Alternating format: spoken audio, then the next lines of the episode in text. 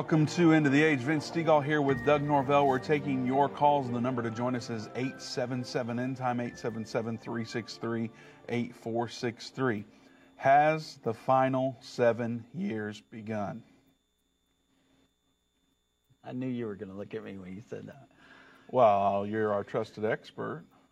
So, So, do you want the answer right now, or do you want to like prolong it? Over well, why time? would we ask the question? Let's let's answer that question Okay, first. let's Doug. let's answer that. So, Monday we talked about what the world government World messaging is. world religion. Was that Monday? World religion was Monday, World religion messaging. Yesterday was world government messaging. right? Today, at the UN General Assembly, Mm-hmm. the King of Jordan has some comments about Christianity being under persecution and um, under fire, rather, in Jerusalem. Mm-hmm. Talking about the Temple Mount being shared, different things like that. Yeah. Well, that got us thinking about the final seven years. There's, there's a lot of people that believe the final seven years has begun. So uh, yeah, there are a lot of people that believe that. Um, so, yeah, we know that the Bible predicts a time when there's going to be um, peace agreement between Palestine and Israel. We know that there's going to be a sharing of the Temple Mount. We also know that that will start that final seven years. So right now we're we're not there yet, but they are in the General Assembly of the UN in New York City. World leaders all over the place talking about this. We have four different world leaders that commented on Israel and Palestine in the UN General Assembly. The things they talked about are very biblical. Um, I, I will tell you this um, there wasn't a lot of talk about a sharing of the Temple Mount. There was a lot of talk about what they call status quo, and they believe that they need to keep that in order to have a peace agreement. Right now, status quo is that everybody can visit the Temple Mount, but only Muslims can pray there. So, in order for us to be in that final seven years, we're going to have to see a change in that. But it's very interesting what these world leaders talk about in this article. On top of all this, Doug, I failed to even acknowledge that on Friday we talked about the red heifers landing in Israel. And that is a huge deal. Red heifers are, are landing in Israel. World government's being established. World religion's being established. These leaders of both parties, uh, world religion, world um, government, are being established. And here now we're talking about this. Now, technically, they weren't talking about the sharing of the Temple Mount, but similarly, in Trump's peace plan, he doesn't mention a Jewish temple Right. though he talks about people being able to he talked about excuse me mm-hmm. people being able to worship Respectfully. according to their religion Right. which we know for the jewish people that means they need a temple Right. but he doesn't say that because is he trying to sneak it in or hide it or or it's uh, kind of a political move to get it on the table without saying it I, I believe the latter of what you said there. I believe that that was a way to leave the door open for the negotiations to settle that during the time that they'll discuss that. And I and I do believe. I mean, I, that's what the Bible tells us, and I do believe that that is where we're headed. For them to be able to have an opportunity to even talk about a, a peace agreement right here, these world leaders coming together, and remember that's been the theme throughout this week. We've heard from the world religious leaders that peace was the end result here. And what did they talk about? How are we going to get that peace? We're going to have to come to an understanding that all religions worship the same God, that we're all going toward the same destination, and we're going to have to stop our proselytizing of other faiths. And so we're looking at that. Then yesterday we saw the articles where they talked about peace. That's the main agenda of the UN now is peace. Uh, so remember, uh, when the UN was established, one of the reasons why they, they claimed to establish it is for that. It was Earth's, uh, you know, greatest hope for peace, or the world's greatest hope for peace, is the UN, where all these world leaders can come in a non threatening environment and discuss, put things on the table, and talk about what it's going to take to come together in unity in the world. And so that's what we've been seeing the theme is this week, and this just adds to that. Well- it's been a very interesting week. No doubt. The reason I brought all that up was to say, while King Abdullah did not specifically talk a lot about the Temple Mount, we know that's part of the conversation without saying. Right. We yes, we do absolutely. The the thing uh, also that he did say when he did discuss the Temple Mount is that Jordan feels a responsibility for the peace and safety of everybody that visits that area. And the reason why is because they control uh, the Islamic Waqf is in control of that area. That's who keeps kind of the peace up there besides the Israeli police. It's the Muslim Waqf. And Jordan is over that. And so uh, King Abdullah, he feels a personal responsibility because uh, in Jordan, a lot of the population along the Jordan River in the on the Jordan side, which would be the, the East Bank, is made up of Palestinians. And so these are things that has really kept I mean Jordan and Israel has had a type of peace agreement for a very long time, like back in the 90s. But because of the situation there with the uh, West Bank and with the territories that they believe are occupied territories, they have kind of stood back and not come in and fully signed on to this Abraham Accord. So these are things they're talking about this week. And when we get into the article, you'll see exactly how he discussed it. And we'll break that down too, because that's been something the UN has discussed for a very long time. And it's something the Bible talks about. So, uh, like I said, interesting uh, times that this week has brought to us. Not only that, Vince, but this weekend marks the start of a uh, a new year for Israel. It's the new year that's coming up for Israel, and uh, there are feasts that are getting ready to take place that a lot of people try to say have prophetic meaning, and then and, and they may. I'm not saying they don't, but a lot of people try to say every year. On the 24th of September, something big is going to happen. We hear that every year. It's always. Something. I was about to ask you if you knew what date Saturday was. Yeah, everybody has been talking about the 24th because of a, a parliament member in um, in Germany that made a, a, comment about the 24th will be a day that everyone will remember what they were doing. Well, not only that, there's been people who are regarded as prophets prophesy about September 24th or a range of dates starting September 24th. Yeah. And they say something substantial is coming. Yeah. So we we don't really know because we won't know till we get there. The Bible doesn't talk about anything about September 24th and something prophetic happening that we can see. We don't see it anywhere in Scripture, and so um, we've we've done programs in the past when there's been other things that were going to happen, and it always proved that nothing happened on that date. Not saying that nothing's going to happen this time, but I'm just saying we don't see it in prophecy. Well, we're going to answer the question: Has the final seven years begun? Probably a million times in the next 40 minutes. Um, could it? Could the final seven years begin Saturday, August, uh, September 24th, Doug? The final seven years will start when there's a peace agreement. All right, we'll talk more about it on the other side of the break. Satan and the elites of this world don't want you to understand the timeline leading to the second coming of Jesus. You can pinpoint where we are in the end time, understand how you fit in, and be filled with hope in God's plan by watching The Future According to Bible Prophecy. Go to endtime.com slash future or call 800 endtime. That's 800 363 8463. Hi, I'm Judy Baxter. When Irvin and I got married, we didn't realize that our calling would be a prophetic ministry. Since we started End Time Ministries, there have been many times we weren't sure how we would pay the bills, but God has always provided. We started with a magazine, then went on radio and TV, and now we have the Jerusalem Prophecy College in Israel and online and End of the Age Plus. The mission has always been to reach people with the gospel of Jesus Christ and the end time message.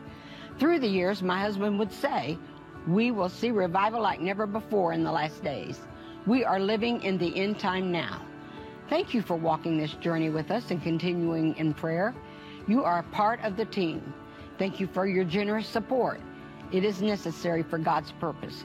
The most important thing is that you are ready when the Lord comes. Our hope is to help prepare you for that day. God bless you, and we love you. What if you could understand Bible prophecy? Dave Robbins, the host of the End of the Age television and radio programs, is holding a free prophecy conference near you. Gain peace and understanding about what the Bible says concerning end time prophecy. Call 1 800 End Time or visit endtime.com slash events for more information.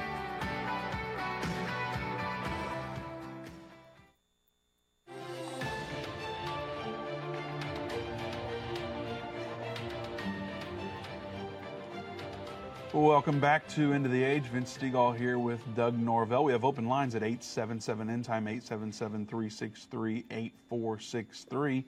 Has the final seven years begun? We'd love to hear your response to that or any questions you have surrounding that. Some people believe that it has begun because the Pope signed a document that had a seven year agreement. Some people believe it's begun for other reasons.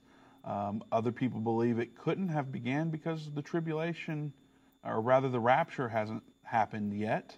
There's a lot of beliefs around this particular topic. So whatever questions you have about it, comments, we'd love to hear from you. 877 end time 877 363 8463.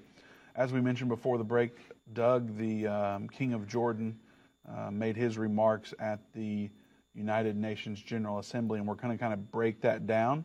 And we've got some photos to share along the way. So if you're only listening, you might, um, the photos aren't going to necessarily change the messaging at all, but they help with what we're talking about. So uh, if there's a way you could watch, check that out. It'll be a nice enhancement. I think we have a photo of King Abdullah we'd like to share as we begin this article. The, the uh, article that breaks down his speech starts by saying uh, Jordan's King Abdullah II warned against undermining the status quo in his address to the UN General Assembly on Tuesday ahead of a meeting with Israel's Prime Minister Lapid. He said the future of Jerusalem was a cause for concern and that Christianity in the holy city is under fire. Jordan sees itself as the custodian of Jerusalem's Muslim and Christian holy sites, including the Temple Mount complex, which houses the Al Aqsa Mosque, a focal point of tensions in the Israeli Palestinian conflict. Take a look at the Temple Mount now. The Temple Mount is the holiest site for Jews and the mosque is the third holiest site for Muslim. Muslims, Jews are allowed to visit but not pray at the site. The delicate arrangement known as the status quo has frayed in recent years, and Jews are visiting the site in record numbers and sometimes praying quietly. Yeah. And remember, Vince, for so Dave and, and our tour group has been over there, and Dave's been doing the little, uh, he's been doing some videos from there. Yes. Um, the other day, one of he he said, "Oh, somebody's coming," and he put his phone up while he was on the Temple Mount uh, because the like I said, the Muslim law they consider this a holy site, and you're not supposed to be doing that kind of stuff while you're there. Uh, so he had to probably put his phone up at that moment. I didn't see anything, but somebody asked, "Was he all right? Did we hear from Brother Dave again?" Yeah, we know Dave's okay. Uh, I haven't heard from him since that video, so. Who knows? Oh man, here we go. I, I have actually. I've been texting him back and forth, so we have talked. Maybe it's not him. Conspiracy theory. um, anyway, he's he's doing good. They're all doing good. But the thing is that um, we have seen in the past. Remember last year, it kind of uh, a lot of hoopla going on about they were surveying an area of the Temple Mount where many believe that the temple, a Jewish temple, could sit and then, uh, you know, based on what Scripture says, we know uh, that the outer court will be given to the Gentiles. That's how we know there's going to be a sharing arrangement. And we'll talk about that a little bit more later. But um, they were surveying in that area. And uh, remember, the Bible says, measure it not, the outer court, because it's given to the Gentiles. So there's an area next to that Dome of the Rock. If we can throw that picture back up there uh, guys, if we could put that up for a second, we'll look at that and I'll kind of explain it to the listening audience. But just so that's the Dome of the Rock. This is a picture of that. Uh, there's Jewish people as well as other folks that are walking along there. But if this is going to be the south side of that Dome of the Rock. So on the north side, which is the opposite end of what we're looking at right now, there is an area over there that is cleared and it's a large, large area. It's just a big slab of the Temple Mount there that has that same kind of rock facing that the people are walking on here. And then that's where they believe that they'll put the uh, the third Jewish temple. There's also an area over there on the other side of the dome that's known as the Dome of Spirits, where many believe that was the original holy of holy, holiest of holies, where the Ark of the Covenant was kept during the second uh, temple era and the first temple era. So, uh, anyway, that that is where we are on that. We've also seen earlier this year. Remember, there was some uh, some infighting there between the Palestinians and the Jewish people because some Jewish people were going up to pray because a Jewish judge said that some teenagers who went up there and, and prayed uh, were in their rights to do so. That is not status quo. The status quo they're talking about is the only people that are allowed to pray there are the Muslim worshipers. And so that's status quo. And uh, so what he's talking about here, that it's a delicate arrangement when he's when he's saying that in that last little paragraph you you read there, Vince, that that is very volatile there. It's an area that could spark a violence at any moment. We've seen violence happen there before. We've shown videos when violence is going on there. So people are very careful about what they do. Now the Muslim people know that they're uh, that the tourists that come to visit that that are Christian tourists uh, that that is a part of their livelihood. So they don't want to stop that. But the whole thing, like you said before, with the Abraham Accords, it left that door open for all faiths to be able to go to the Temple Mount and worship there in respect to other faiths. And that's one of the things. Which that wasn't signed. No, that, that agreement wasn't. That made. was just left as an opening. Yeah. Uh, but the Pope has also, very interestingly, made that comment that the that the Temple Mount is a holy place for all faiths. It's, it's a place just like they're wanting to do uh, where we've seen the Abrahamic house in um, the uh, United Arab Emirates. Uh, this is the type of setup that they want on that mountain as well, and that's what we will eventually see. So, very interesting that he's talking about this, and this was his main topic of discussion. So, anyway, I, I just want to stop you there so we could talk about that for a second, and and now wherever you want to go from here. You want to finish? Well, I have or- a little question that is not really a little question because it's a uh, highly controversial subject. Mm-hmm. But when we start talking about this, we have a lot of people who listen that don't agree with us on all the things. Right. And so people start saying things like, there's no way what you're saying is going to happen before we're raptured out of here. And so I feel like it's kind of important to, for, for people that are listening or viewing objectively, I think it's important that we explain why these things that we're talking about in prophecy can happen prior to the rapture. Yeah. Okay. So, Absolutely. what do we tell people when they Well, when I mean- say, "Well, we don't have to worry about that happening because we'll be raptured already"? Well, there's scripture, Vince, that that gives us a, a pretty good explanation. And so, if we're going That's always good. Yeah, I there's mean, it- scripture that we can point to and say, "This is why we believe we'll still be here while these things are going on," and we have scripture to prove it, and not someone's commentary on what the scripture's saying. That that seems to help a lot. Right. And and so let me just kind of help people with this. If they want to look at it, um, you know, they can write it down or they can pull their Bibles out real quick while I'm pulling the scripture up. But one of the things that we know for sure is Daniel 9:27. It talks about that final seven years in Daniel. It talks about uh, the he there who we believe is the Antichrist, and we can back that up too. I won't go into it today. We talked about it the other day why we believe that. Uh, but some of what I'm going to share with you now explains that as well. But he will confirm a covenant with many uh, for a final seven years, and in the middle of that, he will stop the animal sacrifices and set up the abomination of desolation. So so that's important. So in this case, the rapture hasn't happened yet. Well, no, What you're- it, what it you're hasn't quoting. happened yet, and I'm and I'm going to show you why. But he's going to stop animal sacrifices, which means animal sacrifices will begin again Yes, they will resume. before we're raptured. yes. Okay? So, so we know that because in that scripture it says that he stops those animal sacrifices, and that's in this final seven years. And it's in the middle of that final seven years that he does that. So it's three and a half years into the final seven years. Okay. So if you look at Daniel chapter 11, it tells you this is speaking of the Antichrist in this chapter. And it tells you in verse 31, it says, In arms shall stand on his part, and they shall pollute the sanctuary of strength, and shall take away the daily sacrifice. So there again, it backs up that the daily sacrifice will be taken away.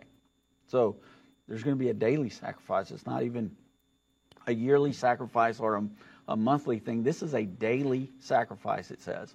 He's going to take that away and he's going to set up, it says, and they shall place the abomination that makes it desolate. Now remember that term because in a minute we're going to explain more when that happens.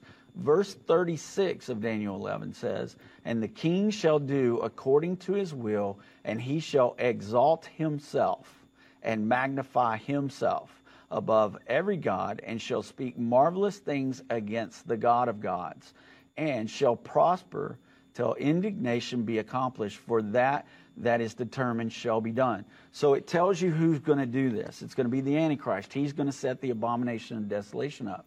Now, the other place that's very important to understand this is Jesus said in Matthew 24 that when you see the abomination of desolation spoken of by the prophet Daniel, to let those who be in Judea flee, for then there shall be great tribulation. It says a few other scriptures in between there, but I'm just shortening things up for the sake of time. But it tells you that that abomination of desolation is going to start the great tribulation. So we understand that by looking at the scripture, we can see that that is exactly what scripture tells us is going to happen. And then this is one of the key verses, and we'll go back to Matthew 24 in a minute, but I want to show you Second Thessalonians chapter 2. And this is starting in verse 1, going to verse 4. It says, Now we beseech you, brethren, listen to this next part by the coming of our Lord Jesus Christ and by our gathering together unto him. That's the rapture, folks. Jesus coming back in the clouds, we're gathered together with him in the sky, okay? It says, this is his topic, what he's talking about. So, concerning the second coming of Jesus Christ and our being gathered together, being raptured up, that ye shall not be soon shaken in mind or be troubled, neither in spirit or by word or by letter as from one of us, as that day of Christ is at hand. The day of Christ and the day of the Lord are the same day. Okay? Christ is the Lord. And we know this because Thomas said it.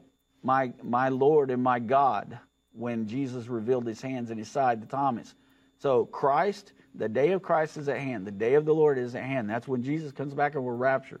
Then he says, Let no man deceive you by any means, for that day shall not come except there be a falling away first, and that man of sin be revealed, the son of perdition. Who is this talking about? We're about to find out because this person is going to do something that Daniel 11 just described.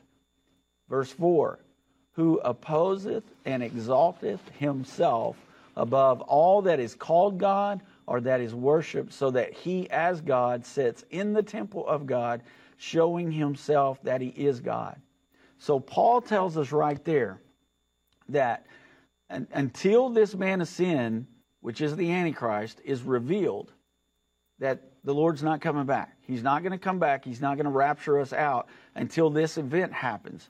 Well, you go back to Matthew 24 and look at what Jesus said. He said in verse 15 there, very clearly, he says that when you shall see the abomination of desolation, that's what we just talked about. That's what that's called when the man of sin sets himself up in the temple of God, proclaiming be God. He said that when you see this, in verse 15 it says, uh, when you see the abomination of desolation spoken of by Daniel the prophet stand in the holy place, whosoever readeth, let him understand. And then let them who be in uh, Judea flee into the mountains. And then verse 21 says, For then there shall be great tribulation, such as was not since the beginning of the world to this time no, nor shall ever be. So it tells you that that event starts the Great Tribulation. Paul says that until you see the abomination of desolation, there's not going to be a return of Jesus. Now, if you go down to Matthew 24, 29 through 31, Jesus says this immediately after when? the tribulation. When did um, you just say? Immediately after. After, okay. The tribulation. Not before? Not before immediately after the tribulation. Or in the middle of. Not even in the middle of. Or however it pans out in here. No, no panic. Okay.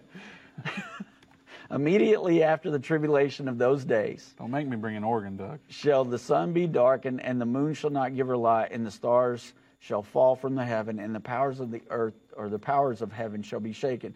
And then shall appear the sign of the Son of Man in heaven, and he shall, uh, and then shall all the tribes of the earth mourn, and they shall see the Son of Man coming in the clouds of heaven with power and great glory. And he shall send his angels with a great sound of a trumpet, and they shall gather together his elect from the four winds and from one end of the heaven to the others. This is the rapture, folks. That's when it happens immediately after the tribulation of those days, Jesus tells you. So Paul confirmed it by saying that it's not going to happen until that man of sin be revealed. Jesus tells us it's immediately after the tribulation. So that there that's a lot of things being said in a very short amount of time, but that's I will what add scripture says. that this wasn't part of our plan. No, it wasn't. You are part of it. just that good. When No. posed with such a question, you lead us down uh, with such expert guidance.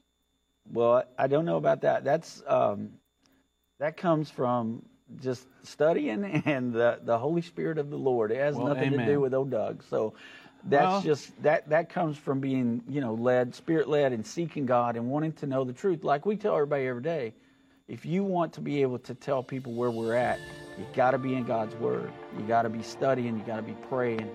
You got to be seeking. Amen. Well, so all those things are going to happen before we're raptured. Mm-hmm. So again, can we answer the question for all that need to hear it? Has the final seven years begun? Not yet. We'll explain more on the other side of the break. We also have open lines. 877 End Time's the number to call. 877 363 8463.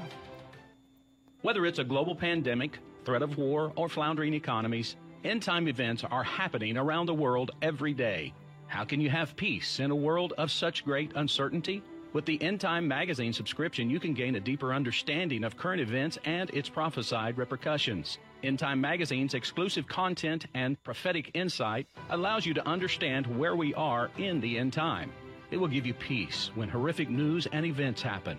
When you subscribe today to End Time Magazine for 12 months for just $19.99, you can have hope for the future because you will understand what the Bible says about the time we are living in. You'll get access to exclusive articles like the prophesied American Israeli Alliance, End Time Do's and Don'ts, and Could School Choice Save America?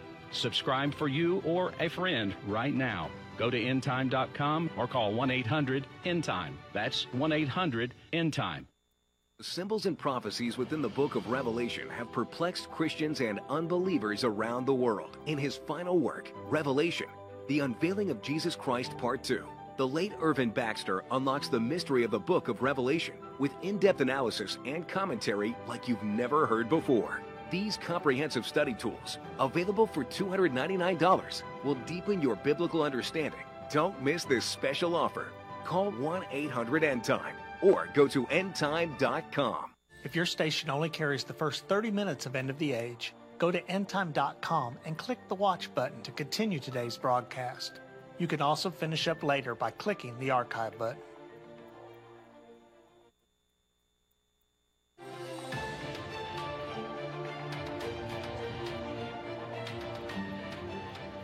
Welcome back to End of the Age. Vince Stegall here with Doug Norvell. Open lines at 877 End Time 877 363 8463.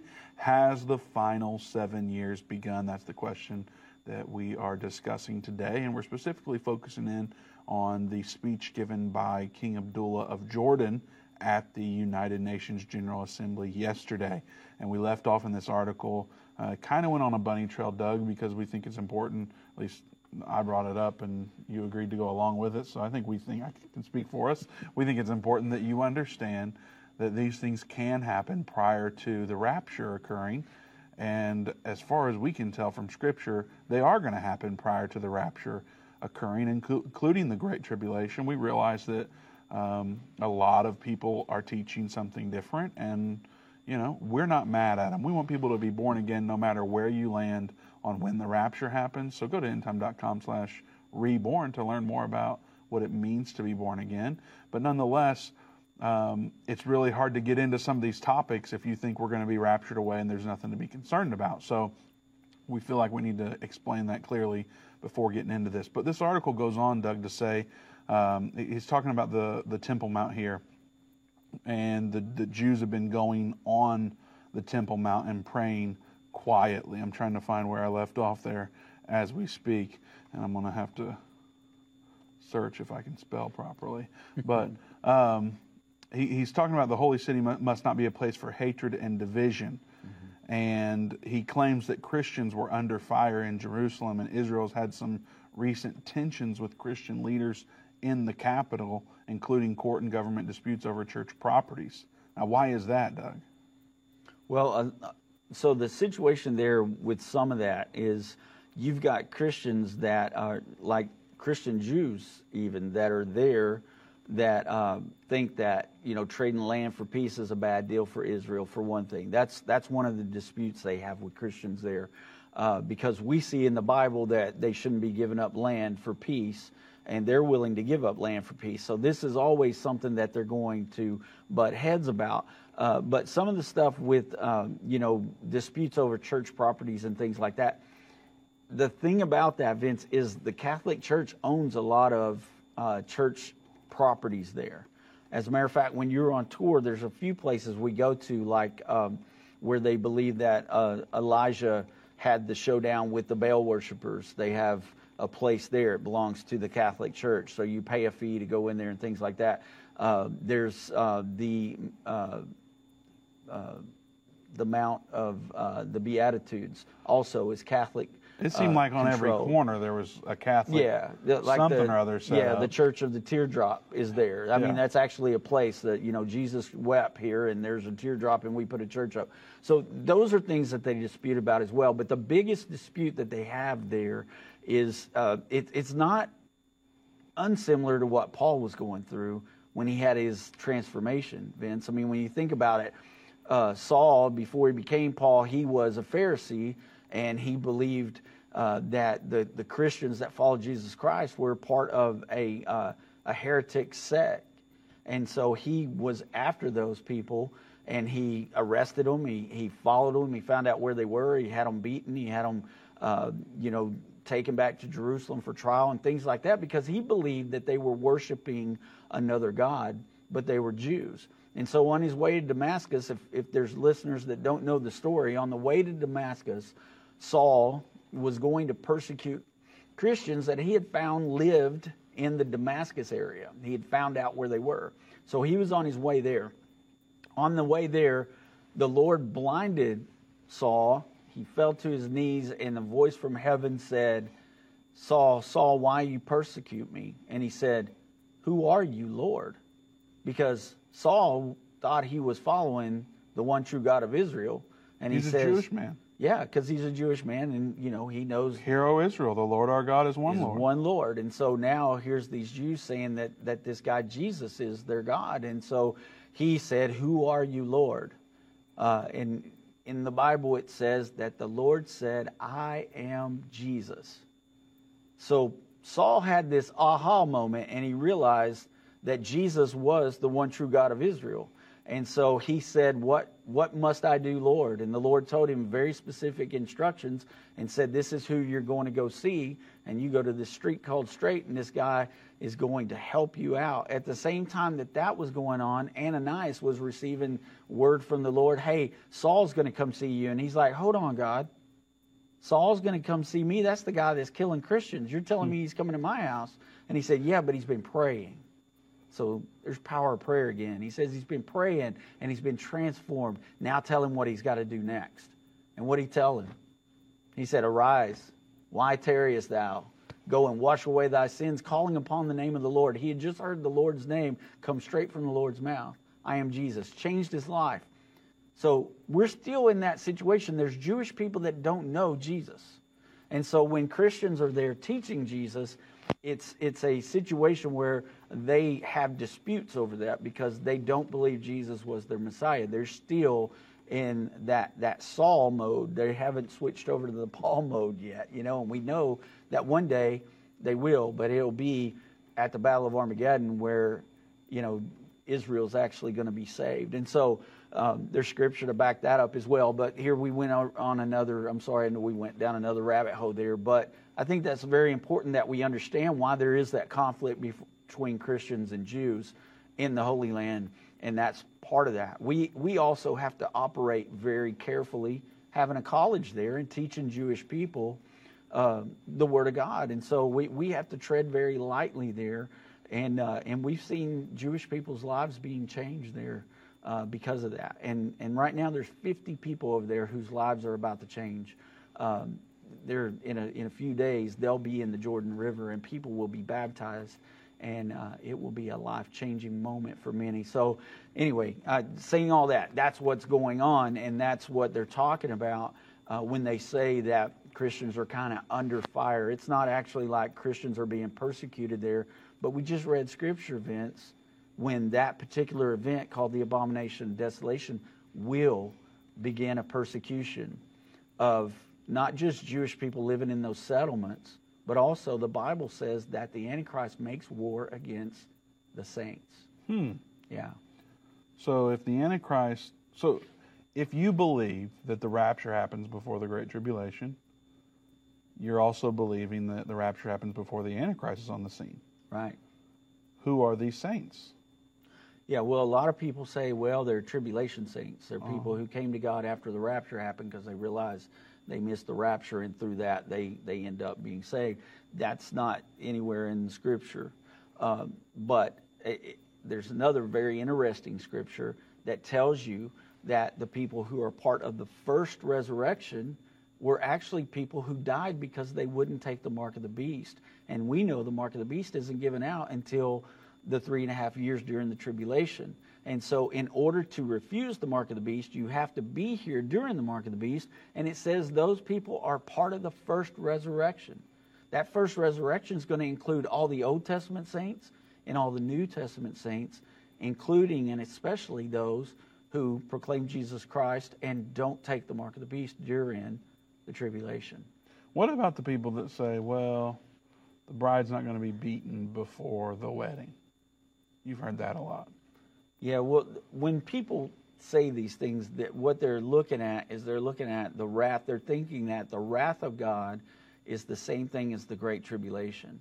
But Scripture tells us that the wrath of uh, God is not the great tribulation. The great tribulation is actually found in Revelation 12 and it's when the uh, the devil and his angels are cast out of heaven and bound to the earth after a war with Michael and his angels. And it says that he it says, um, "Woe to the inhabitants of the earth, for the dragon comes down to you, having great wrath, because he knoweth his time is short." And then Revelation 14, I think that's in 12, and Revelation 14 tells us that his time is time, times, and the dividing of time or the half of time.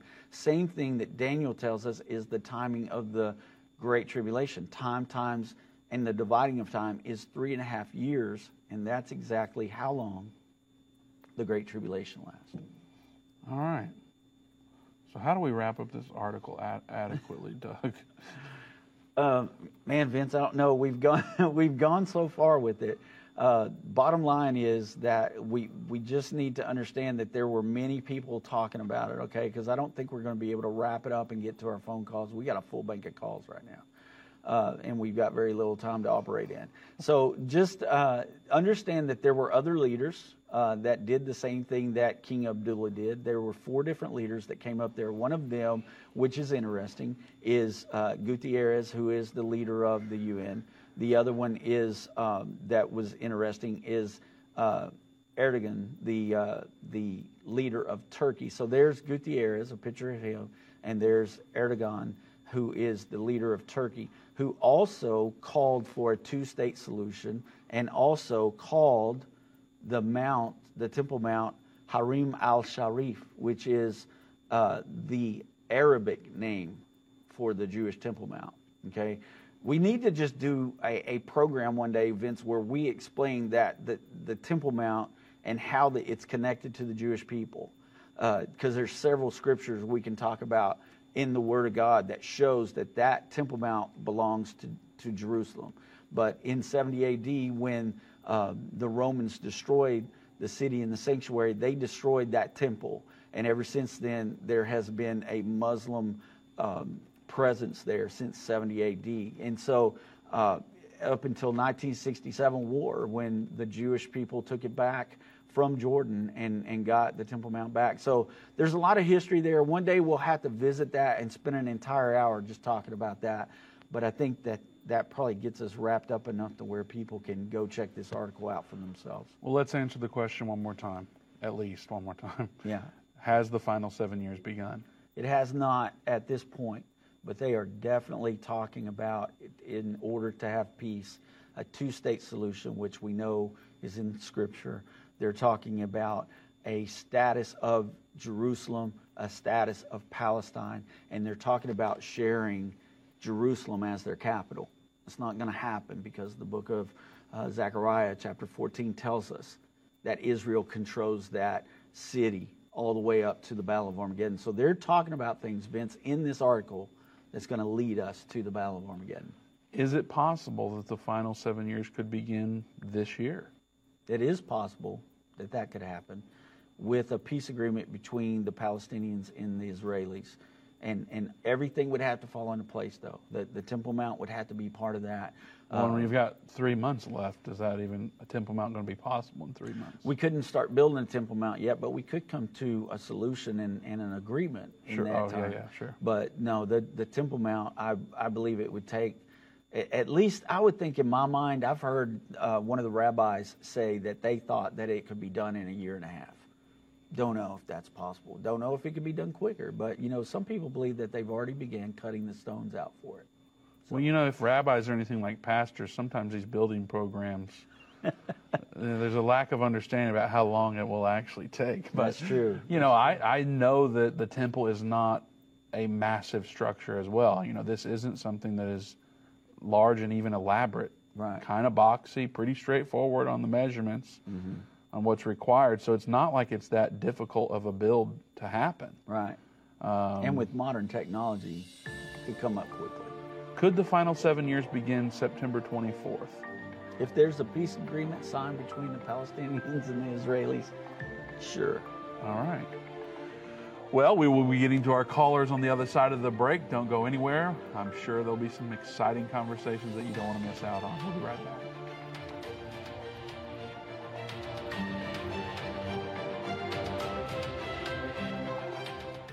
I've been part of the End Time family from the beginning over 30 years ago when my parents, Irvin and Judy Baxter, began ministry from the recliner in our living room. My name is Jana Robbins. I have the pleasure of connecting with our incredible partners every day. Endtime is a small nonprofit that runs a high traffic website, a daily TV and radio show, the Prophecy College in Jerusalem, and more. Although we have less than 30 team members, we are able to serve tens of millions of people each month. We survive on the goodness of God and donations averaging about $50. If everyone hearing this message gave $22, our financial needs would be met for the year. If you only give to one cause per month, please consider partnering with End Time to help get the message of our soon coming King out to the world. Call us at 1 800 End Time to give today, or go to endtime.com to become a monthly or one time partner.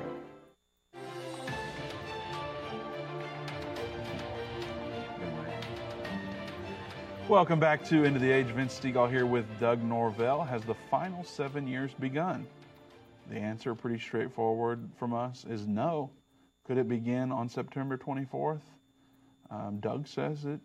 It's possible. He doesn't think it's going to happen, No, I don't think it's going to happen. but it's possible technically. So, um, And let me just say this too: it would have to include all those elements that we see in the Bible. the five elements, yes. Right. So, so there's that too. But yes, it, it's possible it could happen before the end of the year, but I don't think that it will.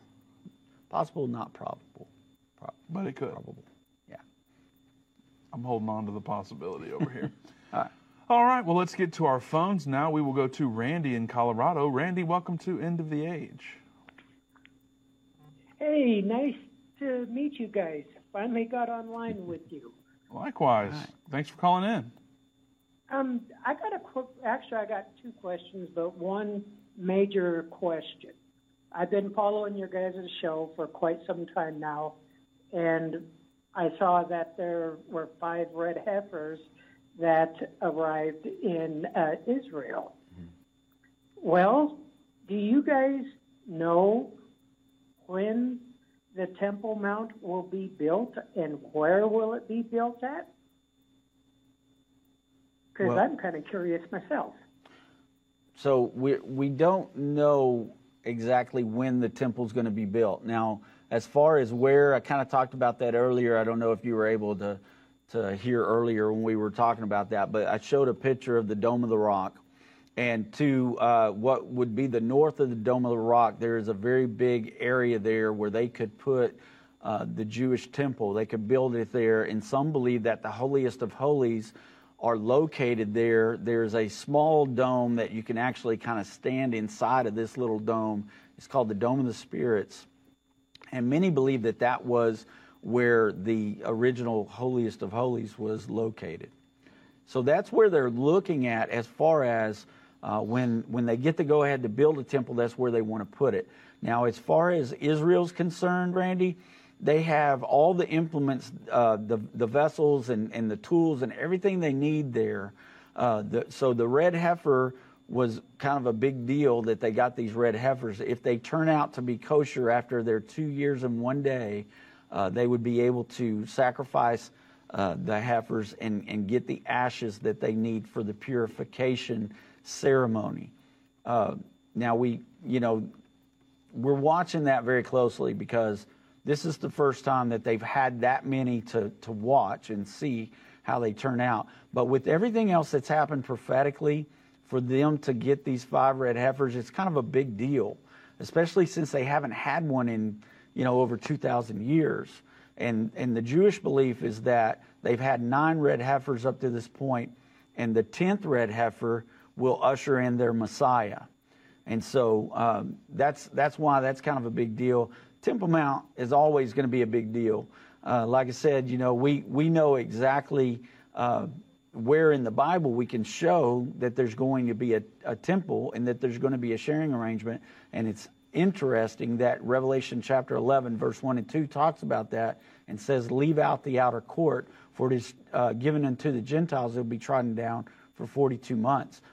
That's where the Dome of the Rock is. Okay.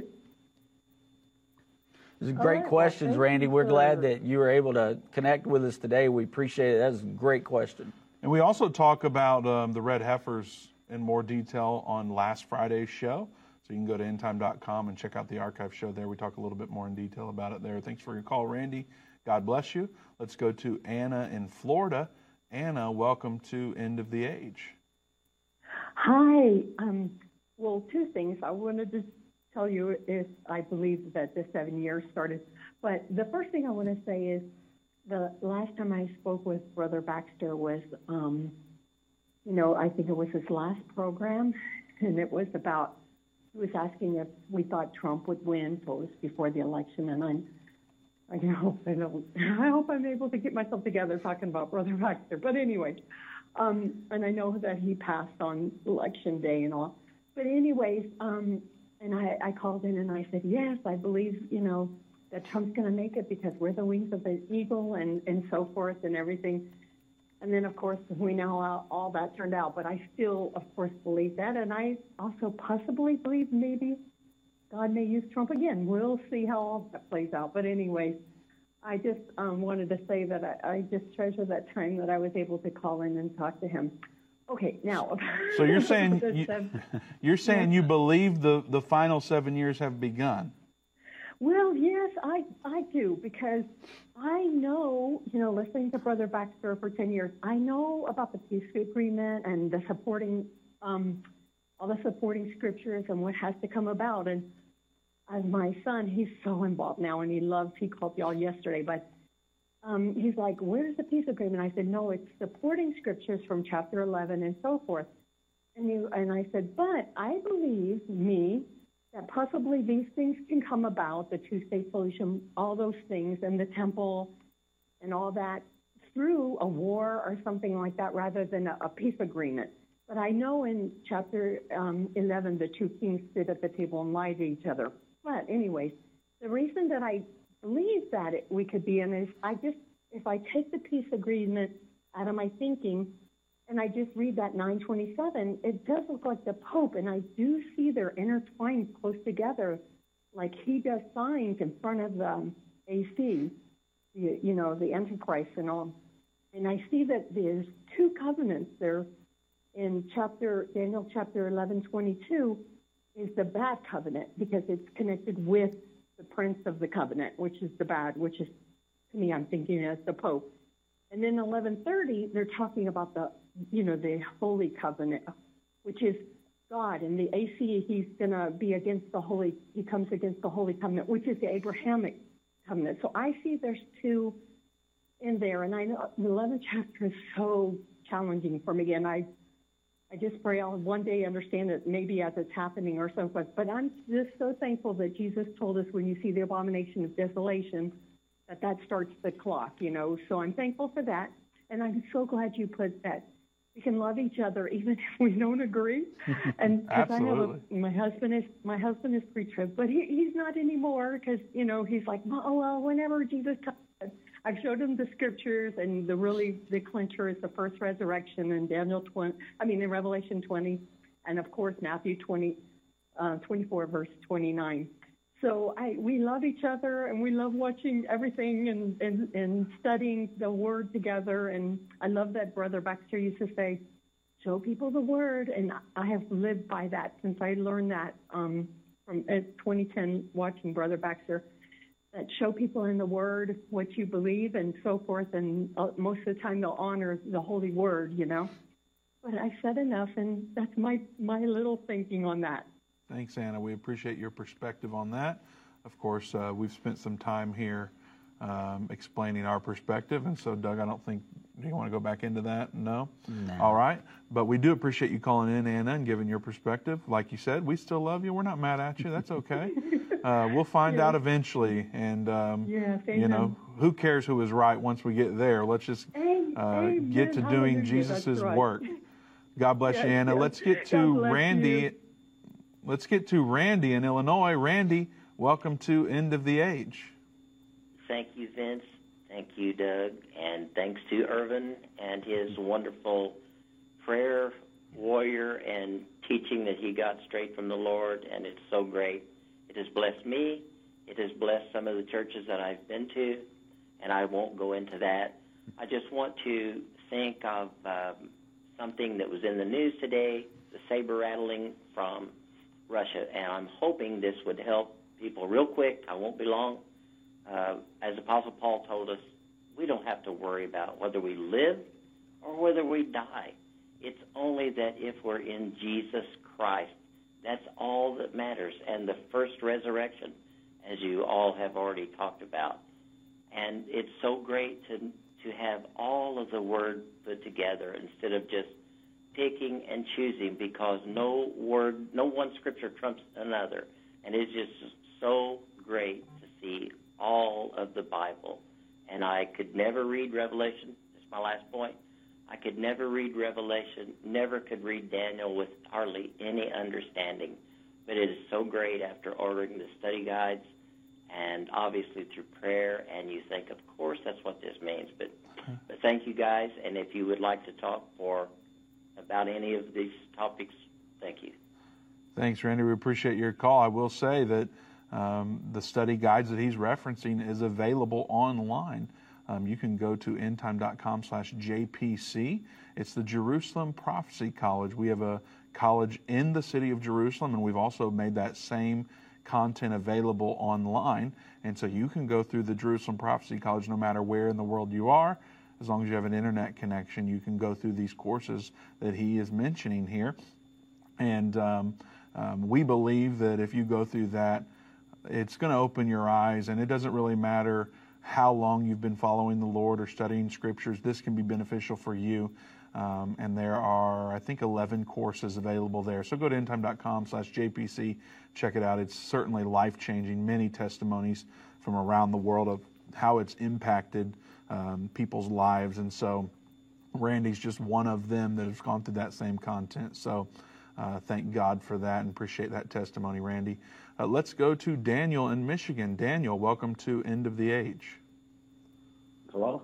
Hi, Daniel. You're on the air. Oh, um, yeah, I believe what you guys are teaching about the final seven years, not starting yet. But I had a question. Does there have to be a peace agreement? Uh, well, uh, wait, I, does there have to be a peace agreement to sac when they sacrifice the red heifer, or uh, So, so now I should there be a peace agreement in place before the sacrifice of the red heifer? Right. No, there doesn't have to be at all, um, Daniel. There's uh, the the whole situation with the uh, red heifer is they need those ashes for purification before those priests go up on the Temple Mount. Uh, some it- it's there's kind of two camps there, which is interesting to me because some people believe that they don't necessarily have to have the ashes. Others believe they absolutely have to have the ashes. The Bible says if you've come in contact with any dead body or anything like that and you're impure, uh, which most people have come in contact with a dead body. If they've been to a funeral, they've been in contact with a dead body. They would have to have these ashes uh, in order to be cleansed to go up and begin the rituals that are in the temple. But as far as it happening, uh, does there have to be a peace agreement first? No, absolutely not. As soon as those red heifers are proven to be kosher, they can go ahead with the sacrifice. And, uh, and they've practiced the sacrifice outside the walls of the temple before to see how far the ashes would go. So they've done it before with um, a simulated red heifer. It wasn't a kosher red heifer, but they sacrificed a heifer there to see how far the ashes would take them when they do sacrifice one. So, um, absolutely not. They wouldn't have to have the peace agreement in place for that. How old? How much longer until they're old enough? I'm I'm not About a sure. year. Yeah, I was Yeah. thinking that it was like close to a year, um, and I'm not said a year completely to a year and a 100 half. percent sure. Go. I'm sorry. What did yeah, you say? I, that's all right. Oh, thank you. I'll let you go. All right. Thank you, Daniel. Thank you, Daniel. Wow, we're at the end of the show already. It's over. We've got 20 seconds left, Doug. What would you say to wrap this up? Uh, to wrap this up, man, just keep your eyes on the things that are happening right now. Prophecies are coming to pass so quickly. We need to be in the Word, we need to be studying, we need to help each other understand these things so that we know that we uh, are doing everything in our power to present this. We'll see you guys tomorrow at 3 p.m. Central Time. This has been End of the Age, brought to you by the faithful partners of End Time Ministries. If you're not currently a partner with End Time Ministries, or if you would like more information, we invite you to call us at 1 800 End Time. That's 1 800 363 8463, or visit us online at endtime.com. Thank you for watching. If you liked this video, subscribe to our YouTube channel and like our Facebook page.